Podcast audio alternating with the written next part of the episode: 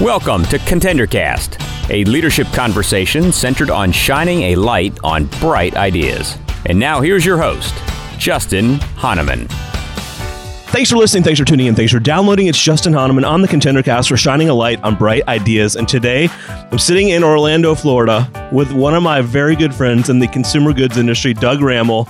Doug, thanks for jumping on the podcast. Justin, it is uh, it's a pleasure to spend time with you anytime. Yeah, well, we've been trying to do this one for over a year. I know, and the problem is we never don't see each other that often. But uh, Doug and I have known each other for gosh, it's been over ten years now. Probably. Um, we first met when I was at Coca Cola and you were at Adidas and I Reebok. Was, yeah, well, actually, I was at Reebok because Adidas had not bought Reebok yet. Ah, interesting. Okay, so when we were involved in the consumer goods industry together, we actually met through an organization called Consumer Goods Technology, and here we are uh, 2018 sitting at their League of Leaders event, and we're both part of the executive council with CGT. Exactly.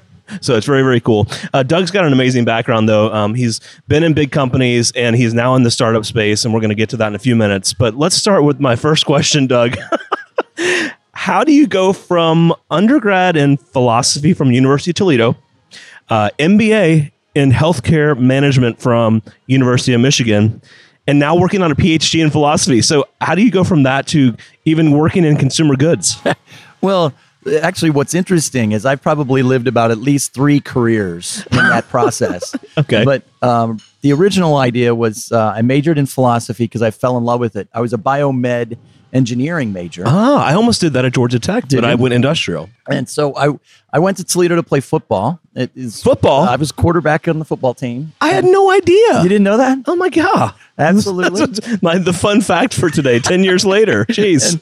so. Uh, I was a tackling dummy. So, you know, my, my one claim to fame is that Deion Sanders' first interception in college was one of my passes. What, at Florida State, at right? Florida State. Oh my God! I went to all the Florida State games. He was a up. freshman, and even then, no one, no one knew he was a very highly regarded recruit. But he, no one knew him as Neon Deion because he hadn't made his you know hadn't made his point yet. But, Absolutely. Um, and so then I made the mistake of taking a philosophy course, fell in love with philosophy, switched my major. Got it. Called my dad and explained to a computer science guy that I was going to become a philosopher. And so he promptly said, "Who the hell's going to pay you to you know sit on mountain and think?" Right. Um, but I picked up minors in biology, chemistry, and physics, and Got was it. going to med school. That's what Wow. I was going to do. Um, you were going to go to med school. I Got applied to med school, got in, early decision, and then realized uh, between the summer of my junior and senior year in college that I didn't want to be a doctor. And it was always about proving I could be a doctor if I wanted. Right. to. be. Right. And so then I was kind of lost. Um, ended up writing political speeches. Wow. Um, How did you? Where did that come from? Well, I had gotten involved in student government in Okay, the University yep. of Toledo and was on the, the the board of trustees. And it just so happened that Jim Ruvolo, who was the chair of the Democratic Party in the state of Ohio, was also on the board of trustees. He also happened to be the state Democratic Party chair for the National Party. Got it. And so he set me up with a program at Georgetown, and I wrote speeches and went to grad school, started grad school. So And you're going to be a doctor. then you get political speeches going. You're not going to be a doctor. Exactly. And then I come back to Ohio, got married. My wife said uh, she was an accountant, so she said you have to get a real job. and so I went to grad school. And I, nice. And so is- there was this special MBA program at Yeah. the University of Michigan in the right. School Go of Public blue. Health. Go blue. And um, and so consequently, I, she lived in Toledo, so I moved back to Toledo, and um, I could drive back and forth to Ann Arbor, and went there, and then was recruited from there to the Cleveland Clinic. Um, so worked there in healthcare management and policy, and uh, started. Actually, it's, what's funny is one of the projects that I worked for. Uh, Frank Lordeman was the chief operating officer. And we started valuing and buying physician practices in hospitals. Oh wow. Putting together the regional. So a little bit of mini VC at that time. Exactly. Got it. And um, and then um, I got recruited from there to Peoria, Illinois, to Okay. uh, run a neuroscience center, build a neuroscience center. Um, and then the docs uh, developed some really good friends in Peoria. One of my buddies got recruited to be the COO of what was then Logo Athletic in Indianapolis, Indiana. Um, so he then convinced me to come down to Indianapolis and join him there as CIO and head of strategic planning. And and then Logo got bought by Reebok, and then Reebok got bought by Adidas, and the rest is kind of history. Wow. And uh, you know, I think lesson learned lesson number 1 on this podcast is you just never know, right? Life can take you into lots of different there's lots of different ways. I mean, you start off philosophy, then you're going to go to grad school, then you're a CIO, which oh by the way, on the technical side, and then you're you're in the VC world, and then I, I know just you as a person enjoy juggling a lot of balls too. So I, I know that's a common theme. But so how did you get to Adidas and Reebok? So Logo got bought by Reebok. And Got so, it. as part of that transaction, I moved up into the uh, IT structure within uh, Reebok. And so, Peter Burrows was the CIO at the time. And so, I reported into Peter. Um, and then, as uh, it became clear that something was going to happen at Reebok, um, Adidas came in and bought out Reebok. And so, I then got put in charge of there were seven different divisions within Adidas and Reebok, all in North America, well, all in the Americas, that all did sports licensed apparel. And so I then merged those seven companies, ran that project. Oh wow, very um, cool. To merge very those cool. seven companies into what's now called the sports license. That, that'd be a whole podcast in itself, right? Merging all those companies Oh, together. It was well, you know what? It was uh supposed to be a two-year project. Turned into it was 18 months. oh wow, And we literally were on a round robin travel trip from Indianapolis to Boston, Boston to New York, New York to Montreal, Montreal to Toronto, Toronto to Portland, Oregon, Right. Portland, Oregon, back to Cedar Rapids, Iowa, and then back to Indianapolis. Yeah, And I had young kids, and so I would, you know, come back after about two weeks and would basically crash all weekend because I was exhausted. My kids really weren't sure who the heck I was, and um, but the project got done and was really successful. That came in a couple million dollars under budget and all that good stuff. So then Adidas came to me and said, "Hey, we want you to be on the global CIO track." Wow, Um, we're going to move to Portland, Oregon. You're going to own all of sales and marketing IT for great city, really cool city. really cool. And then we were going to go to, we were going then to Kuwait, and then we were going Wow. from there to the Far East. And then, if assuming everything went well, I'd then come back to Germany. Sounds like a definite yes. And then And I said, you know what? This is not what I came here for. Yep. I came to work for a $150 million company. right, And now you're asking me to start globally traveling for a 15 billion euro company. right, I don't want to be global CIO. And they said, huh? what? I will never forget the, the lovely lady in HR going, but Doug, Doug, no one, no one leaves Adidas. Adidas. That's And right. I, and she forgot said, about we have no plan B for you. And I said, uh, well, I have a plan B. Right. And so I took the severance package that I had negotiated for everybody else that got caught in the wash and jumped out and was unemployed for about uh, six weeks. Wow. And, and then at that point, um, my phone started ringing. And oddly enough, first couple companies I got involved with were as a consultant. And then um, those then turned into, you know, six month gigs. And then I ended up becoming an investor and, and suddenly 10 years later now um, i'm a venture capitalist Yeah, it's funny because I remember watching you go through all of this and thinking when that happened, I thought, oh, you'll be like most of our other friends in the industry who take a couple of weeks off, a month or two, and then and say they're going to take a lot of time off, and then land in another big, you know, consumer goods or retail company, another high, you know, high flying IT role. But no, I mean, you didn't just jump into the startup and VC space. I mean, you've stuck with it. It's grown. It's evolved. So what's been the driver of that for you personally? well I, you know the funny thing is is growing up um, both my grandfathers started their own businesses and i grew up on a farm so from that standpoint the idea of working for yourself Entrepreneurship, having yep. that flexibility is probably somewhat written into my dna um, but I think the other thing is, is I was very fortunate in terms of my timing, right? So when I jumped out in 07, 07, 08, um, obviously the economy started to head downward. There were a lot of po- a lot of folks looking for consulting help. There were a lot of companies struggling, and so I was able to kind of move into the first couple things. And then there, there was an explosion of innovation that really happened out of that 2008 trough um, a lot of people who had been in bigger companies and then jumped out and formed stuff, and then um, and then the whole kind of um, entrepreneurial um, sphere really started to grow, and and I found my way. Basically, I'd built a whole you know lifetime of contacts that I'd never really used for anything. Um, Absolutely. and suddenly, I had I had this network that I could call on for lots of solutions. So That's which- pretty awesome. yeah, I mean, it's it. To your point, it's been very organic, and so I literally had my 25th reunion at the University of Michigan last last week, two weeks ago, and so I came back and spoke on the alumni panel, right? And of course, I was the only venture capitalist. Monique was up there. You guys should have hooked up and met up. Well, you know? that would have been awesome. But Yeah. what was funny was so the I got introduced by one of my one, probably one of my greatest professors, um, and he said, you know, it's I have to say it's really kind of funny that the former president of the Young Socialist Club is now a venture capitalist, Doug Rammel. The Young Socialist Club.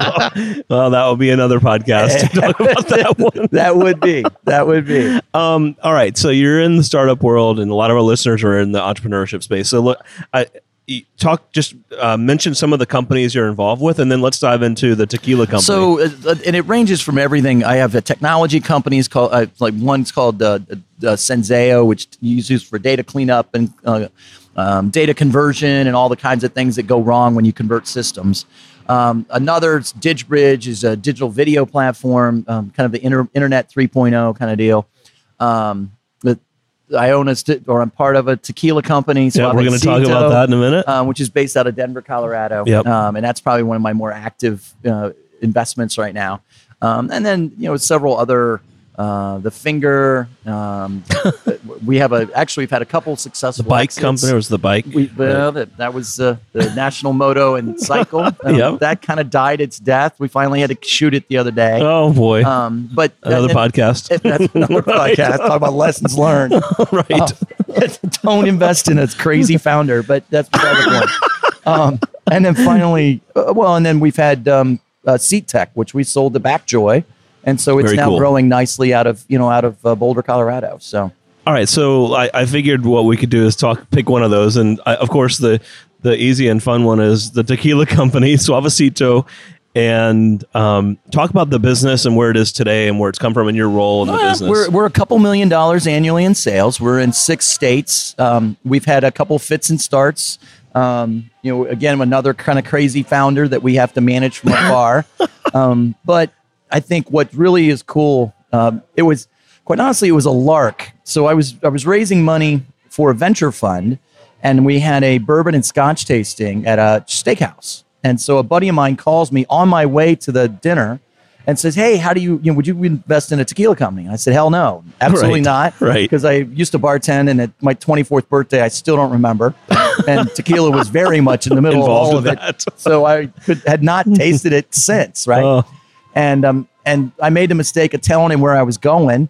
So he shows up at the bar with the founder of the company and a bunch of bottles of tequila. wow. So the bar manager comes up and he's like, Mr. Rammel, this is a little audacious. And I, I, I dude, I don't know what you're talking about because you, you bought a bourbon scotch tasting from me for 25 people and now you're bringing your own tequila. You can't do that. Wow. And I said, "Uh, what tequila are you talking about? And of course, my buddy's sitting over in the corner with bottles of tequila. So nonetheless, by the end of the night, we had brought seven investors into the tequila company. Wow. We raised money for the fund too, by the way. But Got it. I get home and my wife's like, How'd the dinner go? I said, Well, it was successful. And she goes, "But You sound a little trepidatious. And I said, Well, I kind of invested in another company too. And she's Sorry. like, You didn't even like Oh, by the way. tequila. What are you talking about? So, but we're in the we're in the process right now. We're going to probably grow, well, about double in size over the next year. Um, we've identified some couple key national partners. Um, and then Which is um, key for distribution, right? Absolutely. Well, the, the tequila business, what's beautiful about the tequila business is that it's a specialty spirit. All right. It has to be certified by the Mexican Tequila Commission in order to be legally imported in the United States. Got it. So you there's a lot of barriers to entry. Um, so you can't just go make your own tequila in the you know in the backyard and, and bring it out like you can with other spirits. And that's what you're Got seeing it. with the micro spirit business. Sure. Um, but it's also a um, growing international um, brand or product because basically the middle class around the world is really growing. Sure. And part of defining yourself in the middle class is to buy American products. And to the rest of the world, even though tequila comes from Mexico, they believe it to be an American spirit. Wow. So it's perception. really kind of funny that you're seeing Russian, you know, middle class Russians Right. who don't want to drink their dad's vodka. They want to drink American tequila. Wow. So, very, very interesting. go. So you've got a couple years in, a couple million dollars now of, of revenue. Like, what is it that will be key to taking it to you know a cool little company, neat idea to we've got something here that could be sold, that could be really accelerate growth, et cetera. It's all about partnerships, Okay. right? It's about partnerships with key investors. It's about partnerships with key distributors. It's partnerships with key establishments and bars and restaurants and liquor stores. What we know we have is we have a really good product. We've won a number of totally. national taste we all know because you bring them to all of our events. Once we Right. get people to taste it, what's so funny Uh, Bill Little was telling this story again this morning. Mutual friend, Because I brought Little. him a Yep. bottle last night while he's at dinner. Inevitably, everyone says, "Oh my God, I can't have tequila because because of Right. and they have some A horror story of tequila, and then they finally overcome it. They smell it, they taste it, and they're like, "Oh wow, I Yeah. can drink this." And that's what we find. We were able to convert tequila dr- or non-tequila drinkers into tequila drinkers, but we also do incredibly well in the um, authentic Mexican market. So we our biggest sales group is Mexican grocery stores. Wow. So you- and when you go in and to any place, including the uh, the hotel where we're sitting right now, I know you pitched them earlier this week, but when you go in and you what's what's the pitch? Why is your product better? What's what's what By makes and it large, different? if we can get people to taste it, th- we get them. All right, Got and then it. from then, then we've we've obviously strategically put our price points. We know where we fit in the market. We're a sipping tequila. We're a higher end Sure. tequila. Um, but we make sure versus the shot. versus the shot. You know, we're, we're not competing with any worms or anything like that.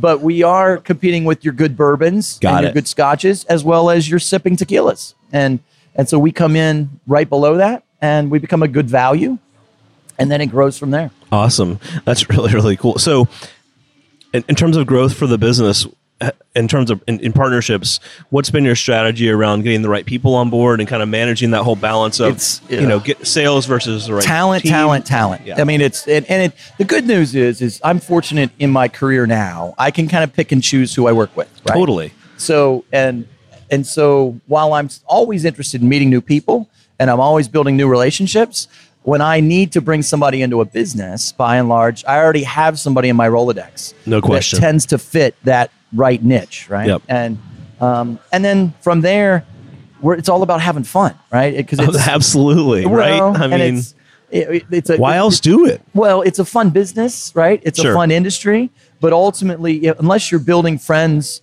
you know, that's what this business is about. Sure. I totally agree. Well, and we're sitting here in Orlando. I mentioned earlier at the one of the largest consumer goods industry organizations events uh, called the League of Leaders with Consumer Goods Technology, and uh, you know, you and I met through that. We've been super involved over the years. Uh, you know, for me personally, my reasons for uh, involvement started with I needed to learn the industry. Then it was, wow, I really like this industry a lot, and I want to know more people in it and the ecosystem of technology partners, services partners, et cetera. Uh, now I'm on the flip side in, in the services business. I obviously here working with clients that might be here or prospective clients and learning about what, what's new and different. But when you think about your brand and, and your purpose and coming to something like this or being a part of the executive council, how does that play out for you? Well, it's been 16 years. I, mean, that's what's just Jeez. amazing to me since I've been involved in this, right? It's 14 for me. And, and originally it was a lark, right? I came down Right. because the, the two senior guys above that. me didn't want to come, all right? Right. And then I came down and was amazed by the quality of the people that were in the audience. No question. And the conversations that were going on at the time. And I, like you, was relatively new to the industry. Right. I had come out of healthcare, which right. is a complicated business, but um, you know, obviously it's filled with lots of You, there, there's a lot of structure that you have to operate around. And so it was really an opportunity for me to very much get educated in the business. And and what was fascinating is I then went back at that point. I had I was with Reebok, and I can I can remember going back to our corporate headquarters in Canton, um, in Canton, Mass, and asking questions out of that show that no one could answer, right? And it suddenly it was like, hold a second, maybe I'm not as stupid as I thought I was, and you know, or or I found people who can really really help. And so one of the cool things about this community, um, and I think about CGT, is that it has always created a culture of inclusiveness and support.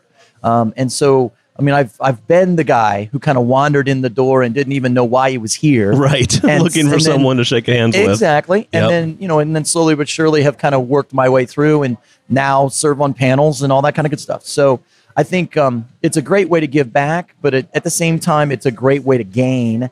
And I, you know, I've said it, if I said it once, I've said it a thousand times. It's all about the people that you connect to. The, I learn more in the cocktail receptions and the hallway conversations than I do from the formal presentations. And some of that's touching base with people and hearing where they're at. And, but particularly now as an investor, I'm always looking for strategic opportunities, right? And I'm always looking for, um, I'm looking for interesting ideas, and I'm also looking for a sounding board when I think I have something that's interesting. Um, DigBridge is a great example. We just pivoted the company, and we're now really focused on the protection of personal communication and data, um, which is going to be which is big in the healthcare space. It's going to continue to be big in the financial services space, but I think with Facebook and what we've seen with Cambridge Analytica, you're going to see a whole new immersion of almost a new Internet 3.0 that's really going to be focused on, hey, who's doing what with my data, and how you know what does that partnership look like between the end consumer. And I'm hoping that the investment I've made in DigBridge, which is sizable, will put me right in the you know right in the playwick of that. And part of the reason I did that is the conversations you and I've had and Sure. others have had over here over the years. No question. It's interesting. I interview a lot of entrepreneurs for this podcast, and um, inevitably, many of them are products companies. In fact, that's that's a a lot of times what I've targeted, and I'm always amazed at the lack of awareness or interest level, or like it being a priority to go get involved in some of these industry organizations where you can meet prospective investors, uh, big consumer products companies that might, hey, maybe they're looking for your brand or product, right? Um, retailers that want to sell your product. And I, I find these environments so unique because in one place you can get access to many types of companies. And um, I, I hope that for me, that was one of the biggest ahas over the last year, year and a half since I launched this podcast is, gosh, there's such a lack of awareness of which of these organizations to go get involved with, Right. right? And spend your time and money. Well, let's be honest. All of us have been the grunts on the front lines, right? Right. And and you never have enough time to get all the work Right. done that you're trying to get done. So to take time away from the office, you know, you always get the feeling that you know it's not. it's Should not I be spending well it spent, elsewhere? right? Exactly. That investment that's made all the difference in my career. I mean, I, I advanced and I succeeded because I was a smarter rabbit, right? Well, and you're a good connector and a relationship guy. So I'll bounce this back now to Suavecito. So we've got a lot of entrepreneurs that listen. Um, what have been like two or three of the big lessons learned? And you, I, I'll say you can go beyond Suavecito, but you know if you're thinking about your the entrepreneurship experience and working with different companies, what are the two or three big things you would tell those listening to think about, to think, to consider? Nothing, there's nothing more important than good people, right? I mean, eh, the, particularly when you come from technology, you know, the assessment or the the assessment always is if you build it, they will come. Hey, uh, we have such a cool tool or we have such a cool product that people will find it on its own and they'll think it's as cool as I do. Well, part of you have to what do you have to realize when you're an entrepreneur and particularly when you're a technology based entrepreneur, you always love your toy. That's why you built it in the first place, right? right. Other people aren't looking for a toy. No. What they're looking for is a hammer to pound in their nail. And if you give them a hammer when they want a screwdriver, all right, well, then that makes for a very bad screwdriver. Right? sure. um, and people, by and large, the, the, the major difference between companies succeeding and companies failing are the people. Uh, it's not the product. Everyone thinks it's a you know it's the better mousetrap. No, it's buy the people. It's who brought the mousetrap to the market first. You know, you, you you study any of the big brands, Apple, Microsoft. Their products weren't better when they came to the market, right? but they're people. that their people found ways to solve the niches, to solve the problem, and thus they captured market share. And then they used that market share to build and improve the product over time. No question. Ultimately, you know, the iPhone was a solution looking you know, looking for a problem when when Jobs first brought it out. And it wasn't even what people forget is it wasn't until uh, 18 months later that they even had an app store. That's right. He wasn't going to allow people to put code on his phone. That's right. And it was a you know was someone else's idea to put the app store in place, which now is become the services division of Apple and is by far the fastest growing and the highest revenue. part of the country. Yeah. All right, so that's a good first one. So people, in terms of getting the right people to help craft the solution or own the product or be out, you know, purveying it to the to the industry or to consumers, what would be one or two more? So the second one I would give is that the market never lies. Right. So whether you like it or not, you put a product in the market, the market People will aren't tell buying you. it. the market will tell you whether it's a good product or not, and you got to listen. Right. And sometimes, the Sometimes it's message not can fun be to listen, brutal. though. I know. Sometimes the message can be brutal. I hate that. um, and timing can be wrong, and you can have you know found the wrong niche. I mean, there's lots of things that can go wrong other than Sure. just the product's bad. But you only get one shot going to the market, all right? Ah, and then you so gotta, true. And then you got to rebuild it. you might be able to introduce it a second time, but you can't walk away from that first impression. If it's been a bad first impression, it's really hard to fix. It is. It is. Wow. And then I think the third is is ultimately what people don't necessarily always appreciate. That you don't succeed the first time, right? Um, very, very seldomly does anyone you know get the winning sweepstakes ticket, Right, right? right. And so, what's much, much more likely is people have st- tried and failed, tried and failed, tried and failed, and now all of a sudden they look like an overnight success because But it's no been one- persistence. Yeah, well, because no one sees the twelve failures Sure. that happened before it. Sure. right? and Easily see they- that. You look again at most of the technology companies, most of the things we celebrate as major successes. Um, even um, Sheryl Sandberg and what's his face Zuckerberg at, at, at What's his face? what's his face at Facebook, who announced earnings today, by the way. Right. But Who- and blew them out. money after blew them out of the water, by the way. Uh, not Yeah. on sales though, not on sales, Advertising revenue. absolutely, but um, he had he had two or three different companies that failed prior to him enrolling at Harvard. right? Nobody even talks about that, though. It's interesting. Well, of course not, because Yeah, everyone wants so to pretend like he came up with this great idea in college and Yep. his life's been great ever since. so well, Doug. Finally, Dude, thank you so fun. much for coming on the podcast, Thank- sitting I'm honored. amidst the music and and roar of people around the hotel Hey, here. and I only cursed like once, I- once or I twice. know, I was hoping for a few more, but no, just kidding. Hey, man, thanks for coming on the podcast. Absolutely. The Contender Cast is sponsored by Henderson Shapiro Peck. You can download additional Contender Cast episodes directly via the Apple iTunes App Store, the Google Play Store, Spotify, and other preferred podcast platforms. If you would like to be a guest on the Contender Cast, connect with us at contenderbrands.com. This is Brian Benson reminding you that every winner started as a contender.